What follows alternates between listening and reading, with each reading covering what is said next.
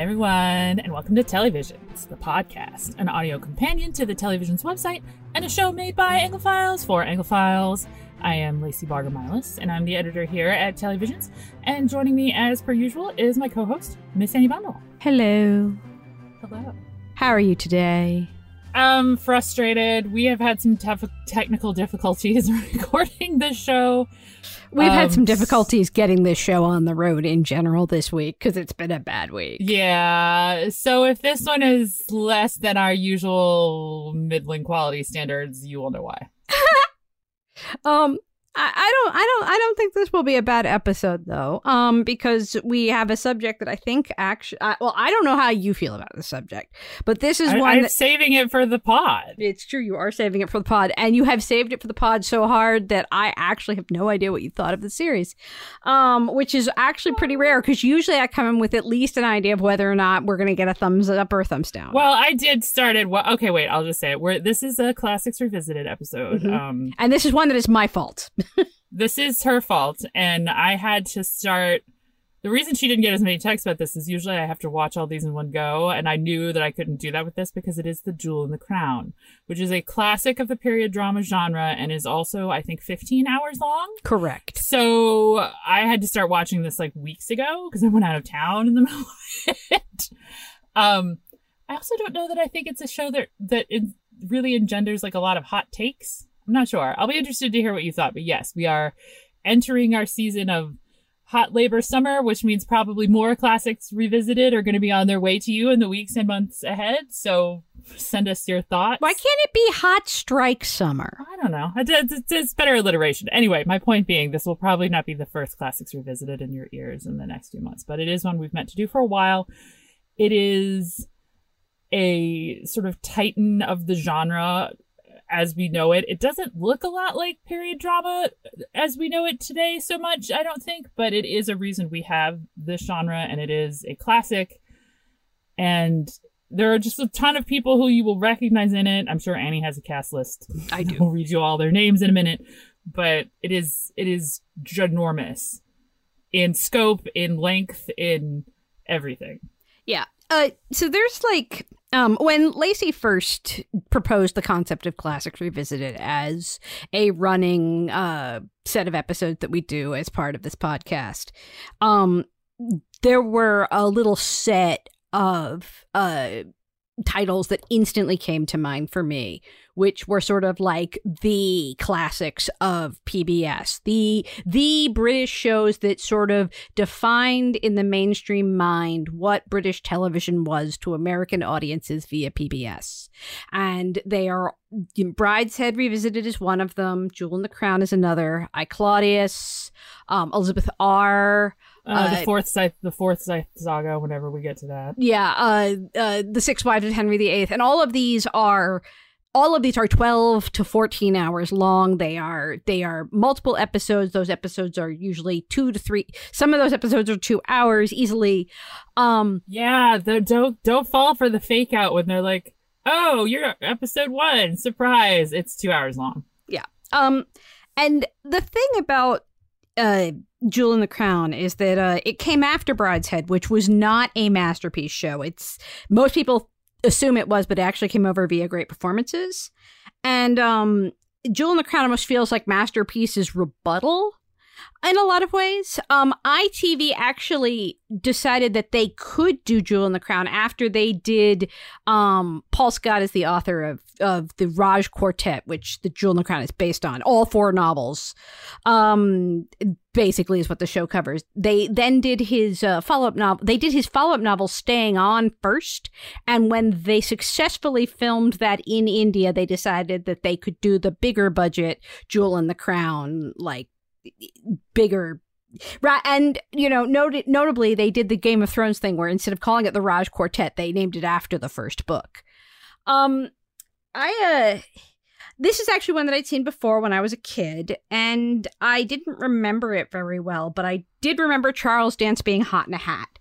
Um, and um, uh, Greg ca- Greg came in at some point while I was watching one of the later episodes, and he was like, "Why does that guy look familiar?" And I'm like, "Babe, it's Tywin Lannister." Yeah. And he was like, "Oh, I see it now." yeah. Um. So, uh, uh, the thing about uh, the Jewel in the Crown, because I also then read, the, I, I saw the show as a kid. I actually read the Raj Quartet in college, um, and the novels are basically uh, com- there's almost none of it is told. Well, there are sections that are told from an omni omni omnipresent, not omnipresent, omniscient point of view, but most of it is told via it's epistolary novel, to, via letters, via um, um, reports, via uh, you know uh, third party writings, and it's also not told in order in the books. It's basically everything is sort of a here here here's a report about a thing that happened here and here's a letter that somebody else wrote. And sometimes they tell the exact same story from two completely different points of view um it also changes uh it also changes points of view per chapter which at the time i was reading uh, uh, uh, Wheel of Time and, and Game of Thrones, and so I was very used to that sort of format. Um, which I, I think I'm going to interrupt you for a 2nd Mhm. because you've skipped over a very key part of this discussion, which is you need to tell the people what the Jewel in the Crown is. Ah, yes. Uh, the Jewel in the Crown is basically a soap opera set in the final days of the British Raj in India. Um, beginning in 1942, uh, at the height of the war, and ending in 1947, uh, I think about a, uh, two or three days. Right at part, right at partition. yeah, like two or three days before partition, basically. Um, and the first book, The Jewel in the Crown, is a story. It's a love story um, about this kind of the, the this uh, upper class girl who has basically never really been in a relationship and is kind of like has a whole lot of self esteem problems, and she falls madly in love with this guy, uh, Hari Kumar.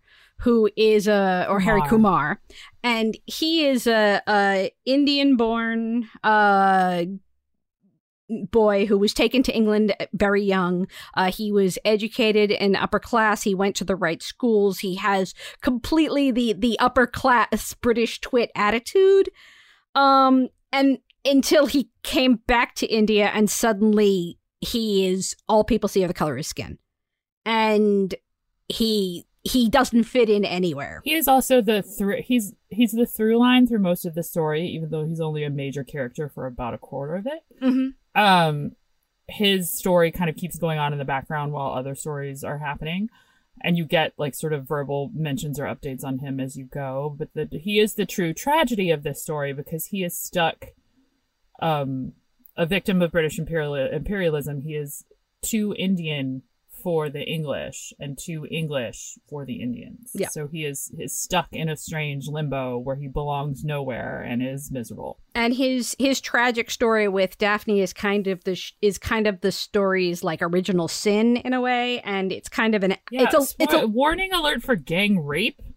Was not ready for that. Um basically the two of them um go out on a date in in a in a in a beautiful garden and they have sex in the garden and then a gang of uh a, I a, a, it's called the Bibighar. yeah uh, a, a gang basically happens upon them and beats the crap out of him and gang rapes her she gets pregnant uh, she dies in childbirth meanwhile the policeman who uh, who was called to the scene whose name is ronald merrick um, who is played by tim pigott smith who passed away recently Yeah, he, was, You may more uh, people who have not seen this will remember him from the weird King Charles III thing that PBS aired a few years ago. He was King Charles. Yeah, he's also been in just a A ton of stuff things. this this is the show that kind of made him a superstar on in BBC TV land.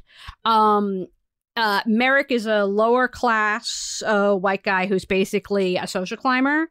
Um he he wanted to go out with Daphne and she turned him down because he was too too too um He's a lot. yeah, he's a lot. Uh, not Uh, a lot of that is good, but he's a lot. yeah, she she basically was very turned off by his social climbingness and his his hard um attitude towards the the the Indian population and his racist and uh, white nationalist kind of uh, attitudes and she turned him down even though he he like straight up asked her to marry him and she was like no.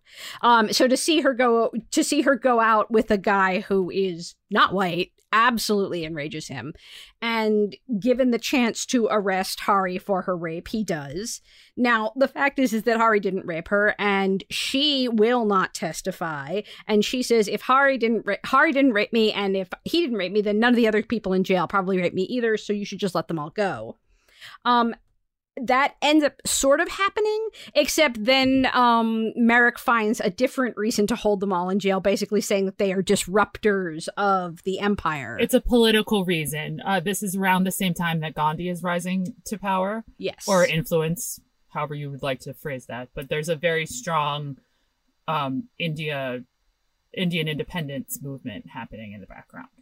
And um, one of the things I find really fascinating about the way this show was done, um, because they can't tell the story via reports or epistolary or, or letters or whatever, is that they have woven through um, newsreels from the time period. Like those are real, actual newsreels of the time. It's not. It's not newsreels that they produced with the actors. It's actually the real thing. And seeing these 1942 era newsreels basically acting like Gandhi is a terrorist is well, it's kind of amazing in 2023. Like it's just kind of like your eyes just kind of go, whoa. What's what's really interesting about the way this story is strung together for me is that even if I didn't know this was based on four different books, I could absolutely tell that it's based on four different books because there are at times moments where it feels like four different stories fighting under a blanket. Um, and uh, like it's a it's a cohesive narrative in the sense that it is set in India and it happens over this specific time period. And is about the specific thematic issue, which is uh, imperialism and oppression and and what happens to a country that has that has lived so long under the heel of a different country. Like can they be free? What does that freedom look like? What does years of being in that position do to the people who were oppressed? That kind of stuff which i think is all very thematically interesting but narratively it's kind of wild because they basically initially sell the show like it's going to be about about uh and daphne and they are in like two episodes of this And then they don't even introduce the character who's really the main character of the show until somewhere on episode five. And then there's a bunch of other weird side quests with like her baddie aunt, her baddie aunt's live-in girlfriend, who's a missionary and and and and fully repressed about her sexuality. There's a whole bunch of there's a whole bunch of stuff with like Merrick's career and how he falls in I guess really Merrick is probably the through line character that you see the most. Yes. Because he ends up serving with the sister of the girl who's uh, Sarah Layton is the main character, and he ends up serving with her sister Susan's husband, whose name is Teddy, during the war. So he leaves the police to go fight in the army and and works his way up that way. But that's where he meets Susan's husband. Susan's husband is killed. That's how he gets into the Layton family, and a whole bunch of other stuff happens. It's really very it's weird like the narrative disjointedness of it in places is really hard for me. Um and i that is partly because as i said these and and this is what i this is what i was trying to get to before you pointed out that i'd forgotten to tell you the plot. Um the book is completely out of order. And part of the mystery of the book the driving mystery of the book is that you don't know what happened because things get skipped over. And you you hear one person's point of view but they're an unreliable narrator so like if you read merrick's report on on hari raping her you don't know what happened what to Tar- to hari and daphne like that's what you you don't know I haven't read the books. No, you don't know. Her rape is not revealed until the final chapters of book four. Oh wow. Okay. Uh, right? Like so what they did in this in this series is they took everything and they put it in linear order. And that is an understandable choice because it's a television show. And oh my gosh, I never could have kept up with it the other way. Yeah. And so that's why they did it. And I get why they did it, but it does sort of make it difficult to tell a straight story when you are basically trying to straighten out a timeline that is mm. super interwoven. It also really leaves it really leaves you without a um and I think this is really different from a lot of period dramas we see today because usually even if it has a big sprawling cast there's like the one character that you're supposed to glom onto. Mm-hmm. That's like either the audience stand in or the audience viewpoint or whatever. Like Mhm. that's the character. There may be 15 other characters in the show, but like there is one character that's like that's the one the audience is supposed to like connect with. And you don't super get that here, or maybe you do and it's Daphne and she's dead in two episodes. But Actually, no, it's Wait. Merrick, and you hate him. well, I was gonna say, I guess it. I I, I was gonna lead this into saying that it, it makes you have really like, um, like an uncomfortable connection with Merrick because he's a monster, but not always. It's it's interesting, and part of that is is Tim Pigott Smith is a great actor, and it's a fantastic performance. But I I always feel hesitant when stories like this are asking me to sort of sympathize with someone who's clearly being villain coded but I do feel bad for him a lot, even though he's a monster. Yeah. Um and the thing is is that everyone else really does despise him. And part of it is that he's a very easily per- he's an easy person to despise. But also well, but the thing is, is I don't think that's why though. I think it's later when um Sarah says something to her dad, where her, Sarah and her dad are talking about him in like the long convolutedness of this plot. Eventually, Merrick marries Susan, Sarah's sister, who was married to his friend that he served with. It's very Days of Our Lives. But Sarah, the the main character sister, is talking to her dad about their about the fact that he wants to marry Susan, and I wish they'd pick like different letters for their names. It would be so much easier. But they're both like, "Oh, he's not he's not one of us." Like, and that's the vibe that I really get from it more than he's just like a he's not like a particularly great person. He certainly doesn't seem to be fun at parties, but like it's the uh he doesn't really belong with us. That that's what it is. No, and that's exactly the problem. And that that's where his resentment comes from. There is a long monologue that Charles Dance gives in in, which he does um in a, a, a, a 1980s early version of uh, uh uh what what did we call it in Game of Thrones uh uh uh sexposition where he Oh, yeah. strips and he literally like is he goes down to his skivvies basically and he's basically giving you the point of view of the of the upper class of Merrick and he's saying basically you know he's he's old school he thinks that that he thinks that by using India he can raise himself up to the upper class when he doesn't realize that the upper classes despise people who are using India to try and raise themselves up in class because what we've done to India is terrible and we all know it.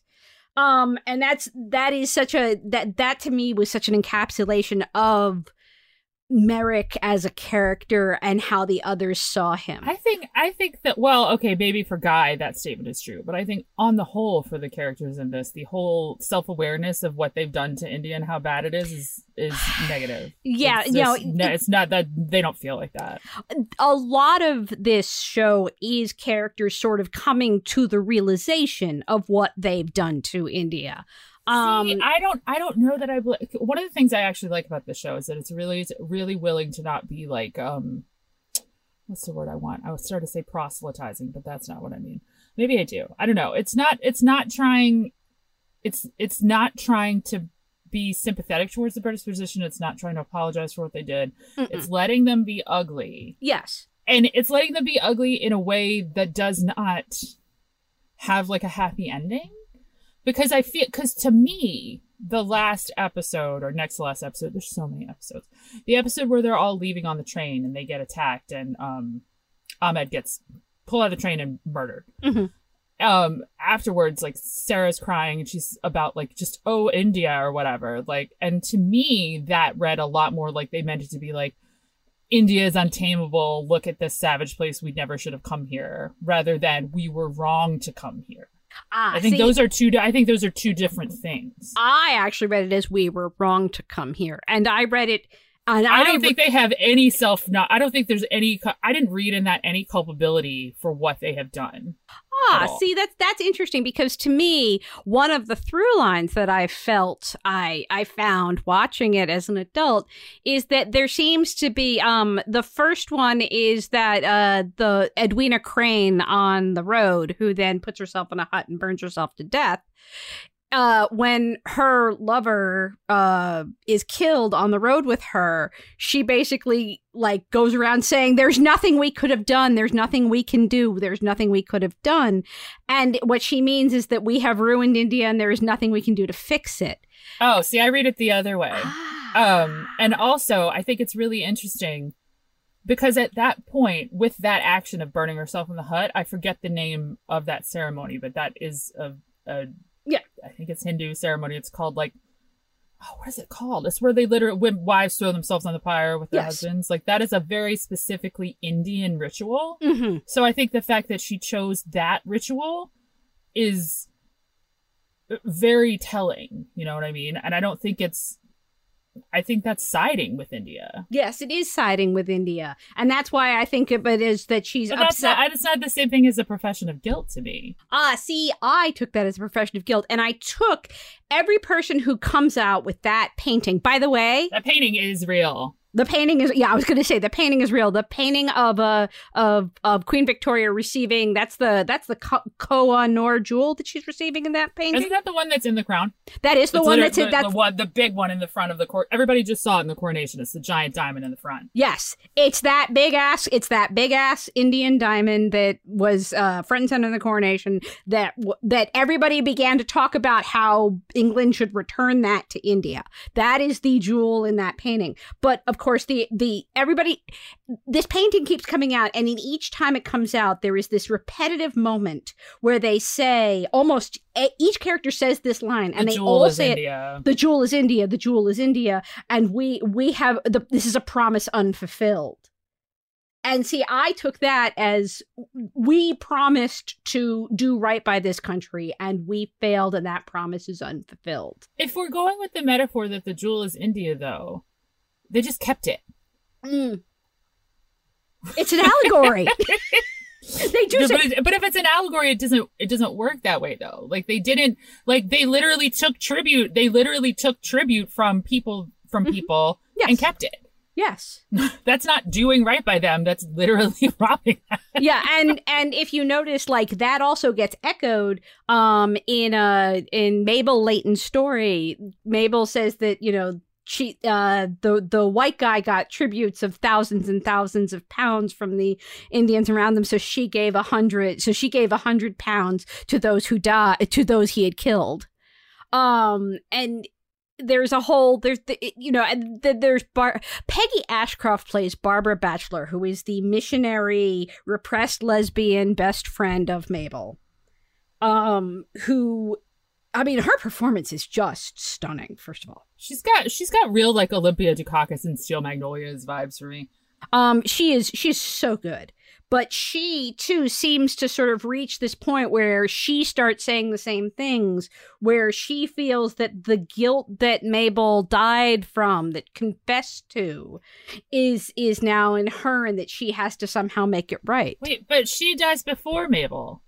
No, no, no. Ba- no, Mabel dies first. Mabel's the one with the big with the big hat who has the No, stroke. that's Barbie, no, isn't it? nope, nope. Barbie is the Okay. one who ends up in the convent and ca- and calls herself a duena. It goes crazy. I promise you, that's it. She's the one who goes Okay. down on her knees in front of Judy Parfitt, um, begging for Mabel to be buried by her husband.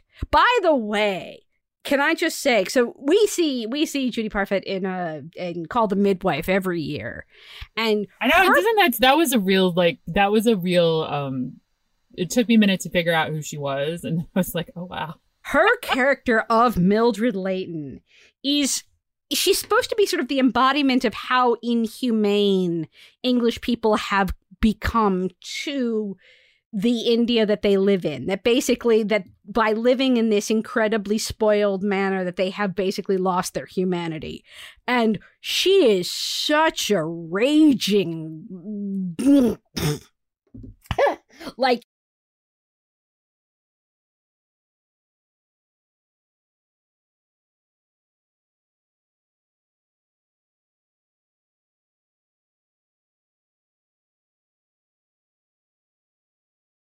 Um, she will not go. So late. Um, one of the ways that we connect back to Daphne is that the Laytons are vacationing in the houseboat next to Lady Manners, who ta- who is uh, Daphne's aunt, and takes in Daphne's baby after she dies, and it's this mixed race baby that died that that that was born under you know born out of wedlock in these sort of like rapey circumstances, and so like Mildred is just like I, we will not be, we will not be going over there, right? And and and and the daughter Susan is like, we will not be going over there, and Sarah's just like, I'm gonna go over there. and that that's kind of how you know that Sarah is the heroine because she's the one who goes over there. Um, uh, and does not show up for like four or five episodes of the show. Okay, can I also point out that okay, Sarah Layton is played by Geraldine James, who plays Queen Mary in the Downton movies. Oh, Know. I've only seen the Downton movies like once. Okay, um, I I just I, I, I wanted- remember that Queen Mary was in the Downton movies. I, I just wanted to point that out because that's that shot of Queen Mary and and King George that opens every episode of the jewel in the crown that that that newsreel footage of them and all i could think is and geraldine james one day will play queen mary Wait a minute. Here's a history quote. Do you know the answer to this? Because I'm pretty sure the answer is no. Mhm. Victoria never went to India. nope Okay. So that painting is like just that painting is a fantasy but it's Okay. yeah uh, and they actually say that in the show at one point is that victoria never came here and that painting was a fantasy um but uh the other thing that uh the other like moment that i had is in towards the end of the episode i forget if it's the second to last or last episode where they show lord mountbatten showing up as the viceroy Oh, as the yeah. last viceroy of india and i'm like and one day charles dance will play him in the crown like i just I I, love I that actually, th- I know there's just a, there's a lot of hey, it's that guys in this. I also feel like there's a movie with Hugh Bonneville called like The Last Viceroy there is that is about this same topic. um, Um, go ahead. No, I just the thing about this show is that it's so. Uh, this is something I said about Brideshead too, and I don't know how if you're going to agree with me or not. But you know, when when you and when nowadays when I sit down to a set of screeners and I am handed 14 screeners of a prestige TV show, let me tell you, I groan. When I look and I see that it runs 79 minutes the first episode, I face plant. I'm like, you got to be kidding me here right? And in every case, in almost every case, when you get a prestige TV show that is a ludicrous amount of episodes and those episodes run on forever, it's really hard to watch too. Like you find yourself skipping ahead, you find yourself going, "Why is this all here? You this could have easily been condensed." I'm not going to pretend that I didn't have that reaction a little bit here, but I'll get into why. Okay, well, no, that's exactly why I was curious because with Brideshead, I was so engrossed that I, I I would think to myself, oh gosh, I don't really have time for this whole episode. I'll probably watch like three quarters of it and then kind of do like five minute skips um through the slower parts, and then I'd watch the whole episode like glued. And this is exactly the same thing. And you know, um, most of the time it's Lacey who's watching to the absolute last minute, and I finish first. And in this case, Lacey was the one who finished way early. And then I had a family emergency I didn't get to watch and basically got thrown off my schedule. And I thought to myself, well, the show is so long. If I have to do skipping, I will. And I couldn't. And I literally was watching up until an hour before we recorded in the hairdresser's chair, glued to this thing. I could not stop watching. And this is the same thing that happened with Brideshead. Like, I just, it is so engrossing and it is so propelling to me. And it's one of the things that I wish that more prestige TV of today, if it's going to run 14 episodes, could really do that. They could really take a lesson from this. Is one of the thoughts I had. So now, no, but you did not have that reaction. For you, it was, uh, oh my God, why are we taking so long? It was a little bit like homework. um because a couple of things. They're so it is very long. And every episode is like 50 minutes or 2 hours if it's one or the other. Um so it's very long. It's very slow moving despite the fact that it spans several years. Um I found it really hard. And I'm not normally, I mean, I, I read a lot of books that have multiple POVs. I don't mind like lots of characters in the show, but I really had a hard time finding a connection point with it, especially towards the back half. I loved everything with Daphne and Hari, and of course, that was in like two episodes. Um, I think it's beautifully shot. I think it's a beautiful show. I think India looks amazing, and I think the show is remarkably honest about a lot of, you know, the problems that India face now, and then the dangers of imperialism. I just feel like, you, you know, and the long tail effects of imperialism too. I actually think is really important. I, I, I, I don't want it to have been longer, but I sort of wish that it had condensed some of the messy middle stuff and done a little bit more with the partition at the end. I will freely admit that I only really learned about the partition in any specificity from Doctor Who. So, as a dumb American, I clearly need that stuff. But I don't know, it just felt really plotting in places and plotting to no real purpose. I feel like while a lot of the stuff with some of the secondary characters was on paper interesting. I think that it could have been cut or those that screen time could have been given to characters that I feel like I didn't really get a good of you know as a handle on on them or their journey. Like I loved Sarah. I don't know Sarah particularly well. I don't feel like I don't know that I think she was incredibly changed over the course of the show. She goes through some stuff, but I don't I don't know. I had a hard time really like without that sort of POV character, I had a hard time really finding. I ended up watching for Merrick, which then made me feel nasty because Merrick is gross. I mean, you're but, not wrong. I don't know. It's a very, it's very conflicting. Like I can acknowledge that this, I, I can clearly see why this was groundbreaking, why it is considered a classic, why it has, you know, a long tail impact on the genre. I also just, I would have done some judicious editing and maybe like just made some different choices. Like, why does Guy show up in the last, like, you know, Guy shows up in like episode nine? Right? Like, the thing I remembered the most about this was Charles Dance and the Hat. And the thing is, is as much as I like Guy, do I think Guy coming into the story that late could not have been just excised completely and done in a different way? Absolutely, I do. Um, you know that um uh, actually, I don't know if you know this, but uh, she actually, uh, Sarah Layton actually does uh, marry Perron back in England after this is all over. You'll oh, learn why that. Know, why would I know that? um, you learn that because it, I, I, I, I it, it is, it is it is basically hinted at in the books and it is it is confirmed in staying on because there is a letter from Susan per, or from uh, Sarah Perron that arrives at one point.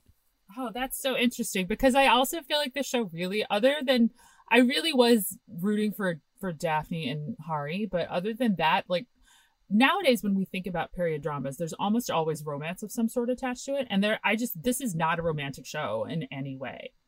Like it's not romantic in its sort of view of of of of the Raj. It's not romantic in its view of Imperial India. There's like the relationships in it are horrible. Like there's just it's not at all. No, it, that that is very true. Um, I uh, I was just I, at one point I was like, are they like friends with benefits? Like, what's going on here? Like, it's like I really their relationship does nothing for me. Um, so Sarah apparently, so Sarah loses her virginity to basically a dude who exists in like one episode, and he's literally there to basically take her, to basically like neg her into losing her virginity. Yeah, I don't really. That, maybe that actually that's probably an underlying thing here. This this show makes some choices about women that I don't really like, but yeah, no, that is that that was that is very much a sort of a uh, that is one of those things that I think um, does not age well in the slightest. The whole he locks her in the room, he's naked in the bed, and she submits to this. Like, really, just absolutely like made my stomach churn. Well, it's and, not even that. Like, it's not. It's that, and the her sister goes crazy and tries to like burn her baby in a literal ring of fire. Okay, that is supposed like, to that I, that is that is that is post traumatic stress disorder. Like I or not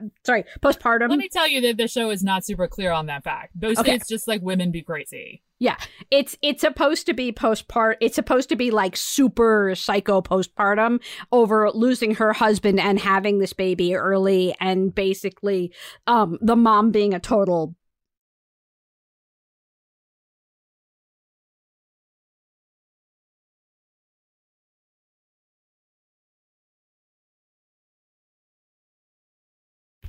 Um, I will note that the one time that Judy Parfitt really got me to actually side with Millie, though, is when she realizes that Sarah has gotten pregnant from that first time she had sex, and she suspects that everyone around her knows except her, and she's lashing out like crazy.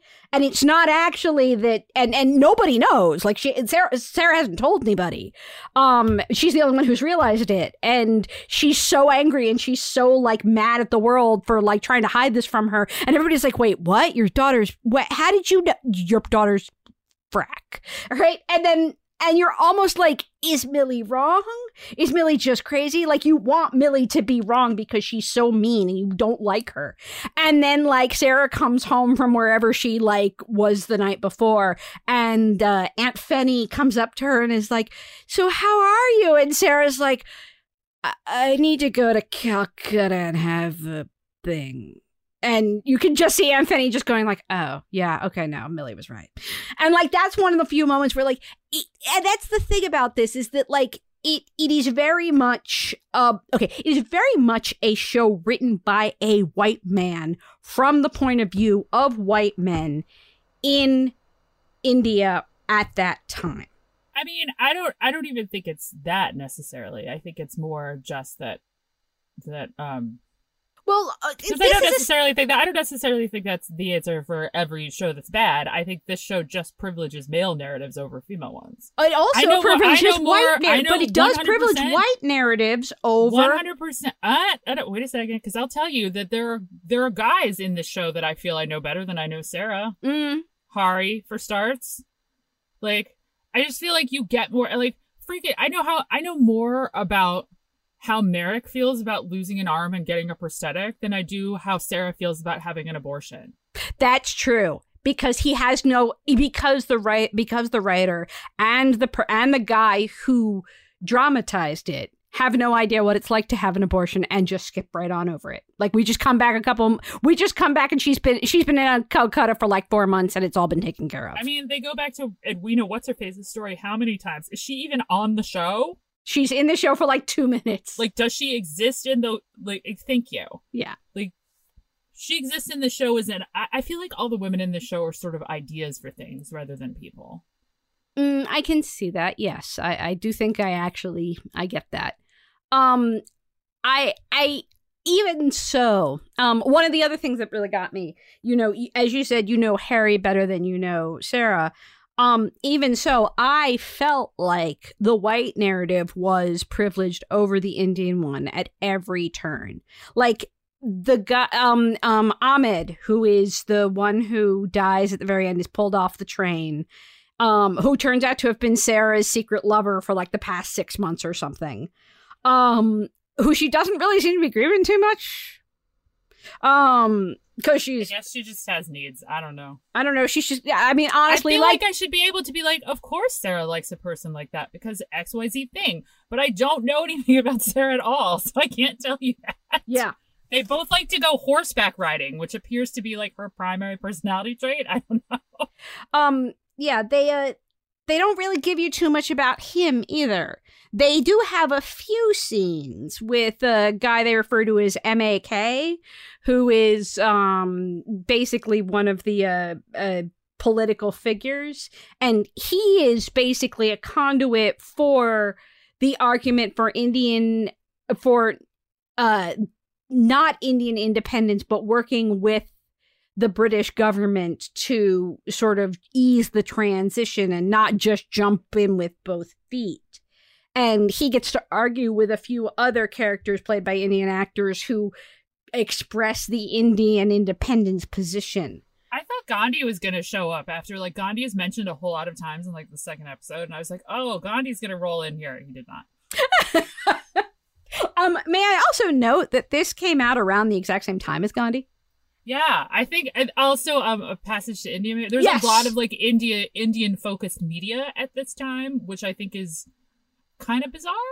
Well, no, because um, I think um, it'd been it'd been about forty years, and so there would been about enough time and distance that British people started to sort of try to grapple with what had happened there and how it had all gone so wrong and how incredibly horrific that had been. That they were basically starting to finally process the trauma of the Indian independence and the partition from their own point of view.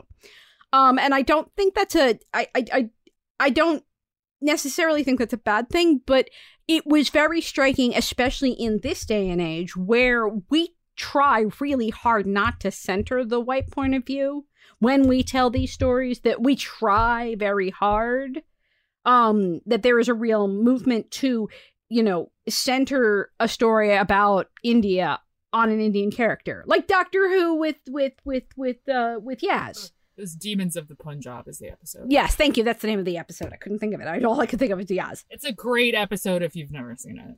I don't even know that you really need to watch the show to love it. It's like about going back to partition India. There's a love story and stuff. It's really good. Yeah, and Miss Marvel also is based in the partition of India. Like the Miss Marvel uh, show over on Disney Plus also does that. And again, uh, does it from a Muslim point of view. Like it's centering, it's not centering the white story. And so to have this story told from that and sort of be reminded that this is the only way those stories used to get told was for me a bit of a.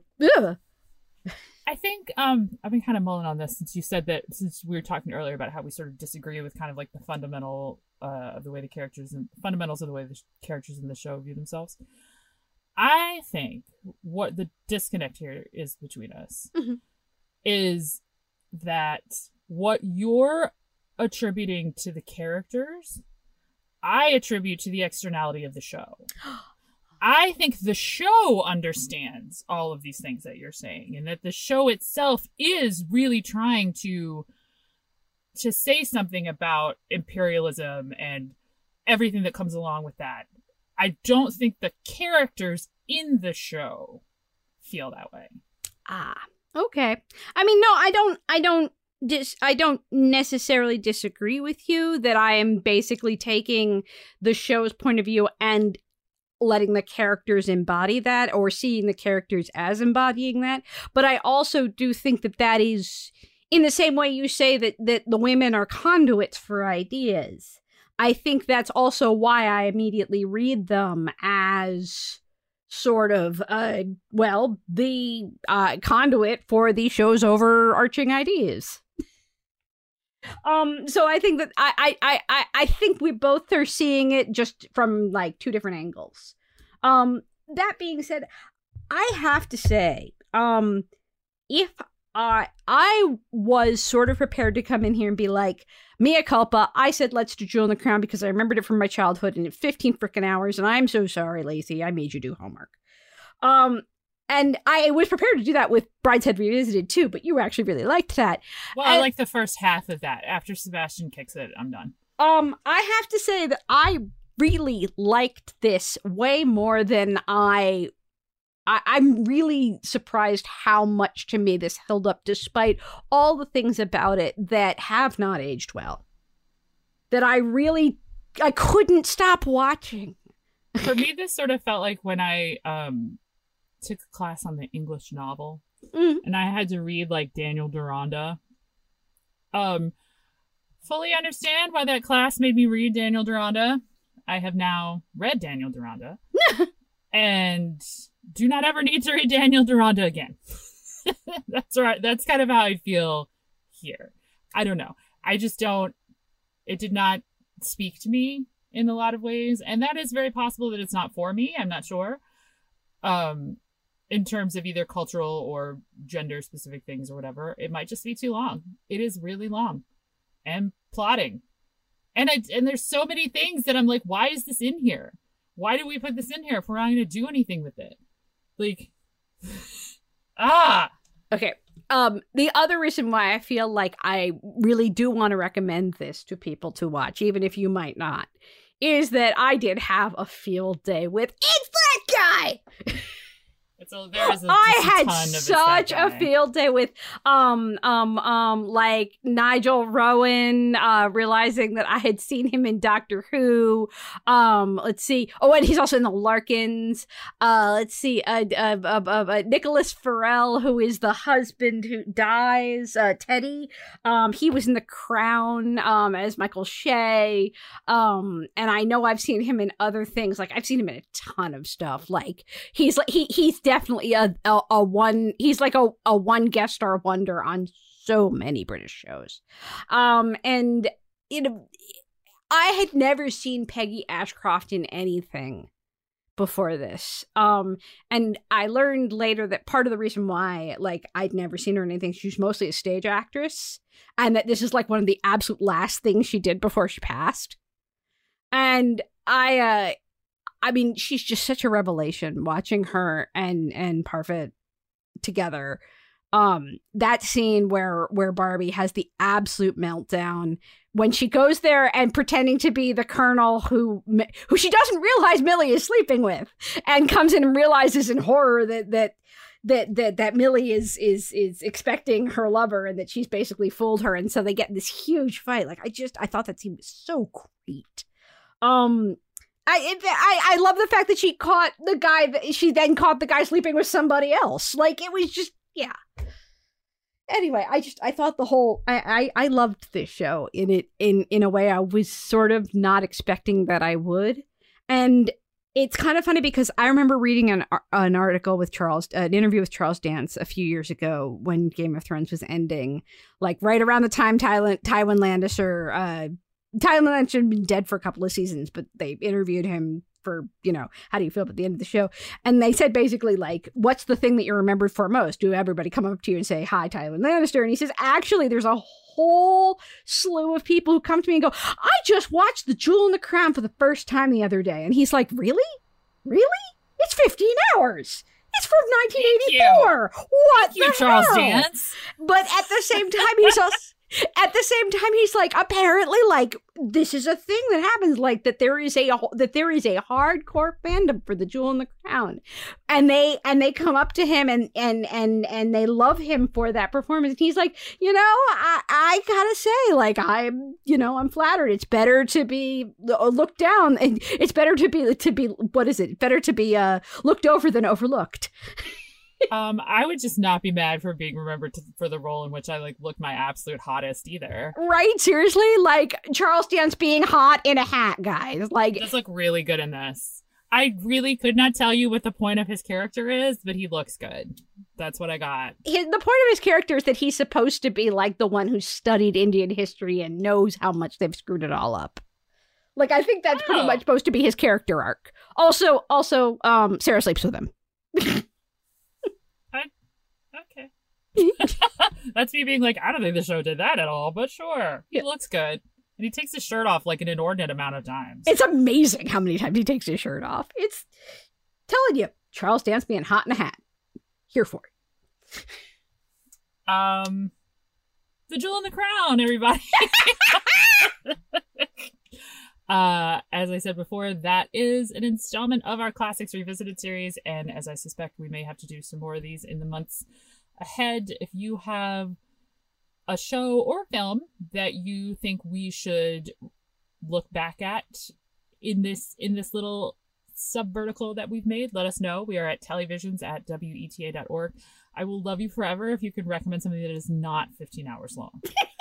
Um, Because I am sitting over here tapping my finger going, I, Claudius. I had to watch I Claudius in like Latin class, so I'm ready for I Claudius. Um, we could also do. We. Uh, I'm just going to remind you that I said Six Wives of Henry VIII. You said the Forsyte Saga. Um, though we will do the new Forsyte Saga, not the one from 1967, please. oh yeah, the one with uh, who is it? Damian Lewis. We're gonna do that one Okay, cool. because he looks real good in that one too. Okay. uh, I'm very shallow. I'm sorry. Anyway, um, that is our show. Thank you for listening. Ani, tell the people where they can find you on the internet. You can find me at Ani Bundel basically on any kind of social media platform that exists from Blue Sky to Spill. Um, you can find me also at Miss Ani Bundel on Facebook, but not on Threads because even though I did sign up for Threads so I could squat on my Ani Bundel handle, I really haven't done anything with it because I don't really care about celebrities like being all advertising at me. Um, you can find pictures of my cats being very fun fuzzy, and every so often a picture of me eating cheese at Ani Bundel on Instagram. I am the associate editor here at Telly Visions, and I also freelance around the web. And let's see, right now I have been writing, pitching, and writing polemics about the strike and AI, and yeah. Um, Oh, also Emmy nominations. So yeah, just uh, go go to my go go to my social media because I have posted my stuff there. I promise. Huzzah! I am Lacy MB on Twitter and every other social media app except for Spill because I think I just learned that it existed 30 seconds ago. So give me a minute and I'll get there. It kind of uh, looks like Reddit. Oh, maybe I will not be there. Anyway, um, the site in the pod can be found on social media at telly underscore visions on Twitter and tellyvisions blog, all one word, on Facebook. If you like what we do, you can find us at tellyvisions.org on the World Wide Web. Do people still call it that? I don't know. I just did. And we've got recaps, news updates, listicles, all kinds of fun stuff. And if you want us to make some more of it, there is a big donate button up top where you can help us do just that. Uh, I don't know. I feel like it's it is, as Ani said earlier, a hot strike summer, and alongside our ongoing support for the Writers Guild of America, we would also like to take a second in our, you know, ending spiel to say we also are in full solidarity with the Screen Actors Guild and the American, whatever the other guild is that's also with SAG AFTRA. Just call them SAG AFTRA. SAG AFTRA. We love actors. If we did not have actors, we would have absolutely nothing to talk to you guys about. If we did not have writers, they would have nothing to act for us to talk to you about. Pay people for the content we love. And stop trying to replace them with AI. Oh, yeah, right? I don't want that. I don't want to seriously. Seriously, can I just interrupt and say if an AI generated listicle is clicked on by a million bots, did it really go viral? Hmm. I was going to say, I would like to keep writing things myself, so I would also like to not be replaced by AI, so let's not replace actors or writers with them. Um, they deserve they deserve the very minimal things that they are asking for when compared to the you know massive salaries of CEOs and I want to have more things to talk to you about that aired recently and aren't classics revisited in the months ahead. So solidarity with all the strikers. Let's go. Uh, anyway, that's our show. I will end with saying take care of yourselves, take care of each other. Thank you for listening, and we'll see you next week.